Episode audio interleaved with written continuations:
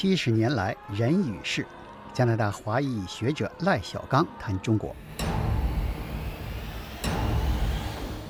加拿大国际广播电台播客由吴威采访制作。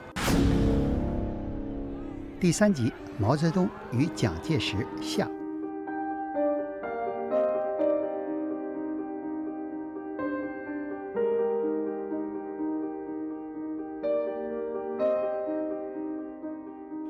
可不可以说，毛泽东的斗争哲学、斗争价值观更适合中国那片土壤？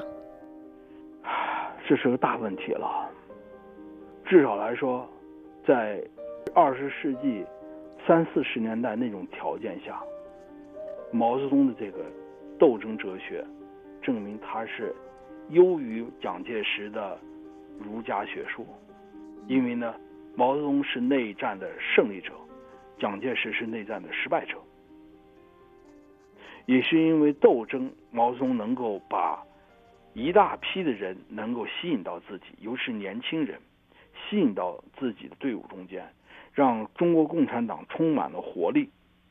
而相比之下，国民党这是腐败堕落，这的的确确是这样。那是不是相当于就适合于中国的土壤呢？我就说不清楚了。但是您刚才说斗争哲学也吸引了年轻人，为什么呢？因为中国的土地制度、政治制度有很多腐败的地方，它是一种呃向内看、缺乏进取心、充满了尔虞我我诈、没有进取心的一个制制度，它不适合于年轻人，它限制了年轻人发展，不给年轻人以机会。而共产党就提出了一个相反，他要把旧制度打碎，他指出这个旧制度的问题，那么就给年轻人提供了一种非常广阔的发展空间。这是很重要的一点，就等于是说他在年轻一代身上成功了，这个可能是他最后成功的一个非常大的因素。当我采访的时候，我就做博士论文时候采访一些老老老干部、老革命的时候。我都问他们一个问题：你们为什么参加革命？他说我们没有办法了。呃，实际上这些人呢，家境都不差，不是那种赤贫的人，都是家境不错人，但是没有办法了。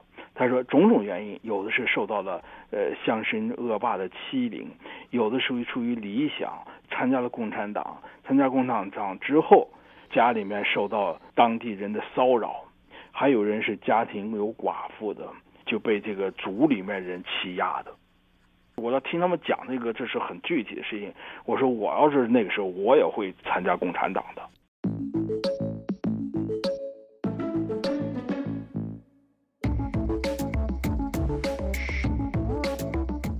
等于是共产党当时就代表了一种开始新生活的希望。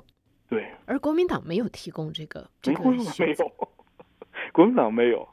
我是最大的感受了，我在呃，二零一二年到二零一四年的时候，我跟我在胡佛研究院和国民党这些人相处了很长时间，一块共事重写抗抗战。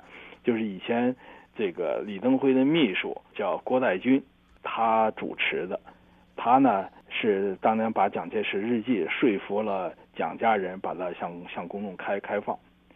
我以前对国民党挺同情的，觉得对他这种不公平。我到现在也认为，呢，在抗战问题上，共产党对待国民党不公平。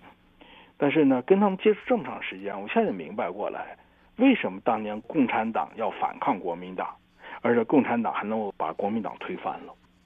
因为你跟他们打交道的时候，你就感觉到一种压迫或者什么样，国民党一种腐败的气息或者优雅气息都在里面。你这两个腐败或者是优雅都在一起的，他们的国民党那种优雅，老国民党优雅是共产党是没有的。所以现在我在网络上看很多台湾人说土共土共，它是有道理的。共产党是土，但是呢，这个土呢，也就是它的一种活力在里面。这个事情真的是很复杂，有各种不同的方面。我觉得我很能理解你说的，就是等于是它是一个事情的两面，一种传统的两面。它又滋生了腐败，但是它也滋生了优雅。对，而且呢，我就看他们国民党这些个在旧金山的国民党中间，我就特别老想着周恩来和董必武在派熊向晖到胡宗南身边去搞情报工工作的话，周恩来和董必武说呢，你在国民党中间啊，一定要注意国民党的行为规矩。国民党的规矩呢是呢，待人傲三分，见人之后要把鼻子翘得高一点才行。这点和共共产党的文化完全不一样的，而果真你看过后来熊向晖的特成功，也就是这样子做的。而且我看到国民党发现，哎，这个台湾人中间后来具体的举止也是这样子的。有一个呃美国一个军校的人问我，他说：“哎，他中文非常非常好。”他说：“我发现台湾人怎么他们的都是这么个举止啊？对待自己的人怎么都是这个样子的？”我就笑笑，我说这可能他们的文化。但是您说的是老派国民党的这种习惯或者是气质，但是现在至少是国民党的第二代、第三代和现在的，更不要说民进党啊什么，就是和台湾本土结合以后生出来的这些新这些新一代人，应该没有这样的气质了吧？这我就不知道了，我没有跟他们接触，我也不是专门研究这个的，我就不知道了。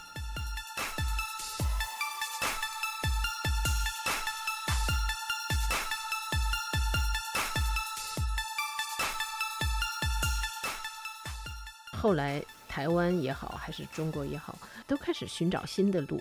邓小平那里搞改革开放，台湾也是在蒋经国以后，也是开始全面放开。比较起来，好像两边都是很有活力的，你不觉得吗？呃，对，你你说是对的。国民党到台湾之后，洗心革面，蒋介石呢，他进行一次大的改改革。他第一个改革呢，就是让一些他不喜欢的人不让他们去去台湾，就让他们在就在大陆自生自灭了，这个就过滤一下。另外呢，到了台湾之后呢，大家呢都在考虑，都在讨论一个问题，公开讨论问题：我们为什么输了？为什么被打得这么惨？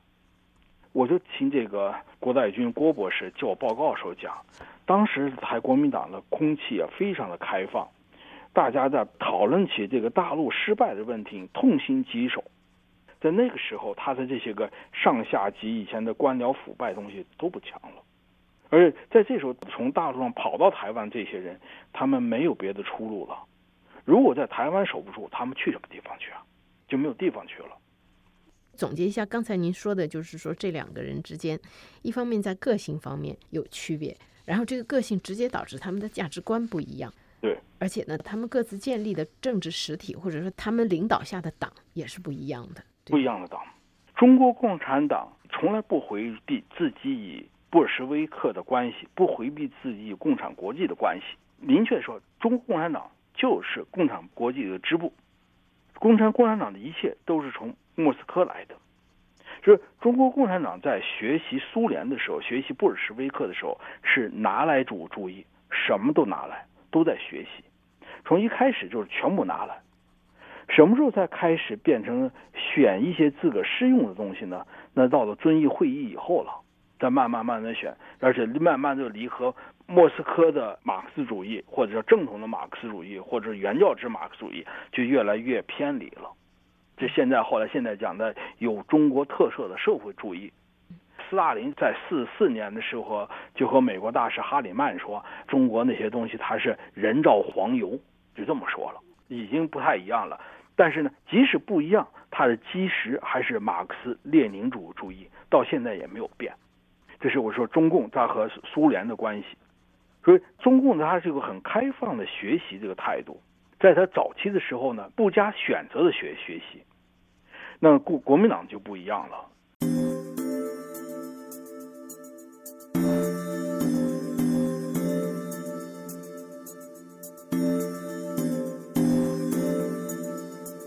国民党从一开始就是有有选择的学习。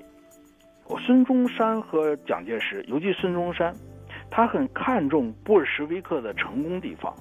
在俄国内战的时候，布尔什维克打赢了，到派蒋介石去考察去。蒋介石考察到了，他有政治委员制度，非常的好。然后呢，国民党不接受马克思列宁主义的这一套整个的意识形态体系，他不接受，它还是传统的儒家学说。一个是马克思主义，一个是儒家学说，这两个是不可相容的。而恰恰是国民党的呃理论的基础，如果是个理论的基础的话呢，就是儒家学说，已经被一些个年轻人所唾弃的儒家学说。而且呢，国民党的这些理论家，他们有很多理论家想力图把他们的国民党的学说能够阐述出来，但是没有一个人能够做得到。孙中山呢？在西方的好几个写这个孙中山传的人，把孙中山称之为是做梦者 （dreamer），他就写一些东西，几个条、几个口号，就什么没有了。而像共产党不一样，共产党是有完整的一套，有纲领，有这个长期目标，有近期目标，它是很完整的一套。国民党就没有了。没有的这种完整的理论体系的阐述的结果，就是他没有办法对全党进行一种统一思想的教育，组织上更不用提了。而毛泽东的一个特征呢，他很爱读书，他的中文，不用说他非常好，也还会写诗。他把这些东西，他融会贯通的用自己的语言表达出来，提升到哲学高度。毛泽东这个人很喜欢哲学。他把这些他对于西方国家的理论，尤其马克思主义他的理解和他的实践，他把它结合起来进行了思考，然后再利用了战争的空闲时间、间隙期时间，把它写出来，写出了个哲学著作，用了哲学语言来够表达出来，这就是后来的矛盾论和实践论，再加上新民主主义四零年写的。这三部著作就完整的阐述出了中国共产党的纲领、哲学和的方法论。蒋介石就没有没有做到这一点。蒋介石他的书就不如毛泽东读得多，他写也不如毛泽东写得好。他是写东西的人，但他的写东西阐述的思想，他的哲学高度没有办法和毛泽东相比的。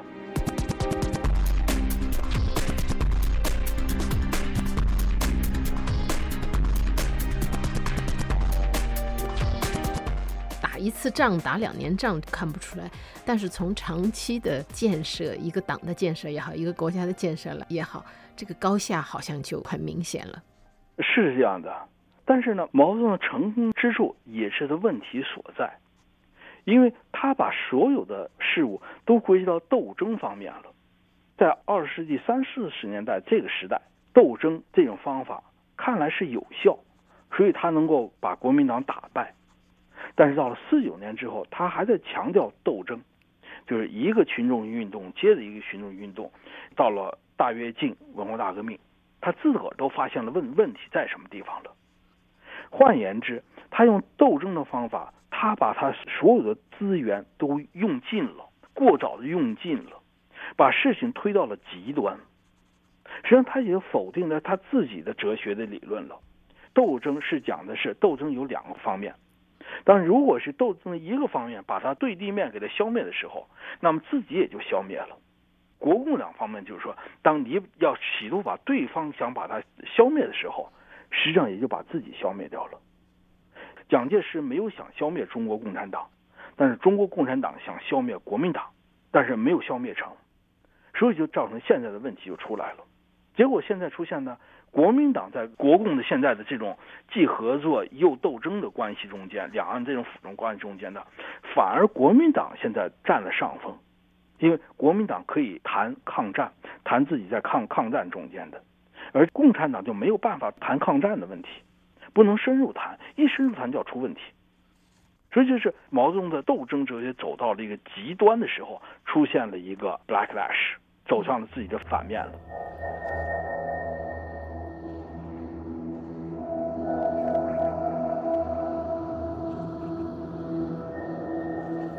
我倒觉得北京方面呢，这方面呢倒是有远见的，呃，不能说把北京什么事情都否定。比如说成立蒋介石研究中心就是一个，这是正规的学对蒋介石进行学术研究。我估计政府还有相当的资助在里面，并没有说是断绝蒋介石研究。当然有一个前提，这个研究呢是有限度的研究，是在掌控范围的研究，能够适应现在的目前的政治环境。至于什么时候可以能够在大陆对蒋介石进行一种很公正的研究，不受这些政治约束的研究，我觉得呢，在目前的条件下是不可能的。所以对蒋介石的研究呢，还是充满了争议。呃，我在这就想说一下，大陆很多有对蒋介石有叫蒋粉，呃，其实我原来也是种蒋粉，但是后来发现呢，蒋粉没有必要，因为蒋介石毕竟被打败了。他是个失败者，他的现在受尊敬的程度，是因为台湾在各个方面取得了进步，还有大陆对于现在大陆政治的失望造成的。实际上是呢，蒋粉是对当年一种幻觉。我问很多人，包括国民党的高级后代，像阮大仁先生这样人，问到的时候，他说，国民党当时不败也不行了，也太腐败了。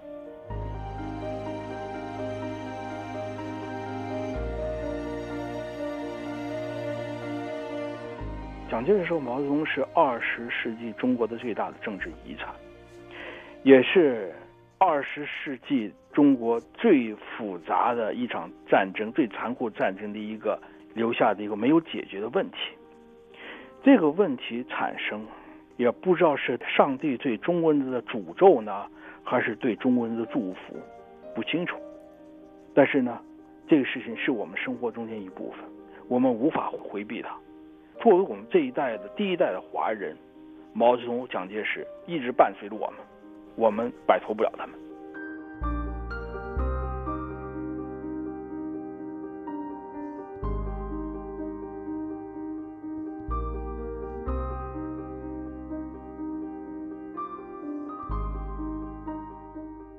您刚刚听到的是赖小刚谈中国的第三集《毛泽东与蒋介石》。这也是这个话题的最后一个部分。明天的第四集，赖先生将为我们介绍中华人民共和国成立以后所遇到的第一个重大考验。欢迎您下载收听。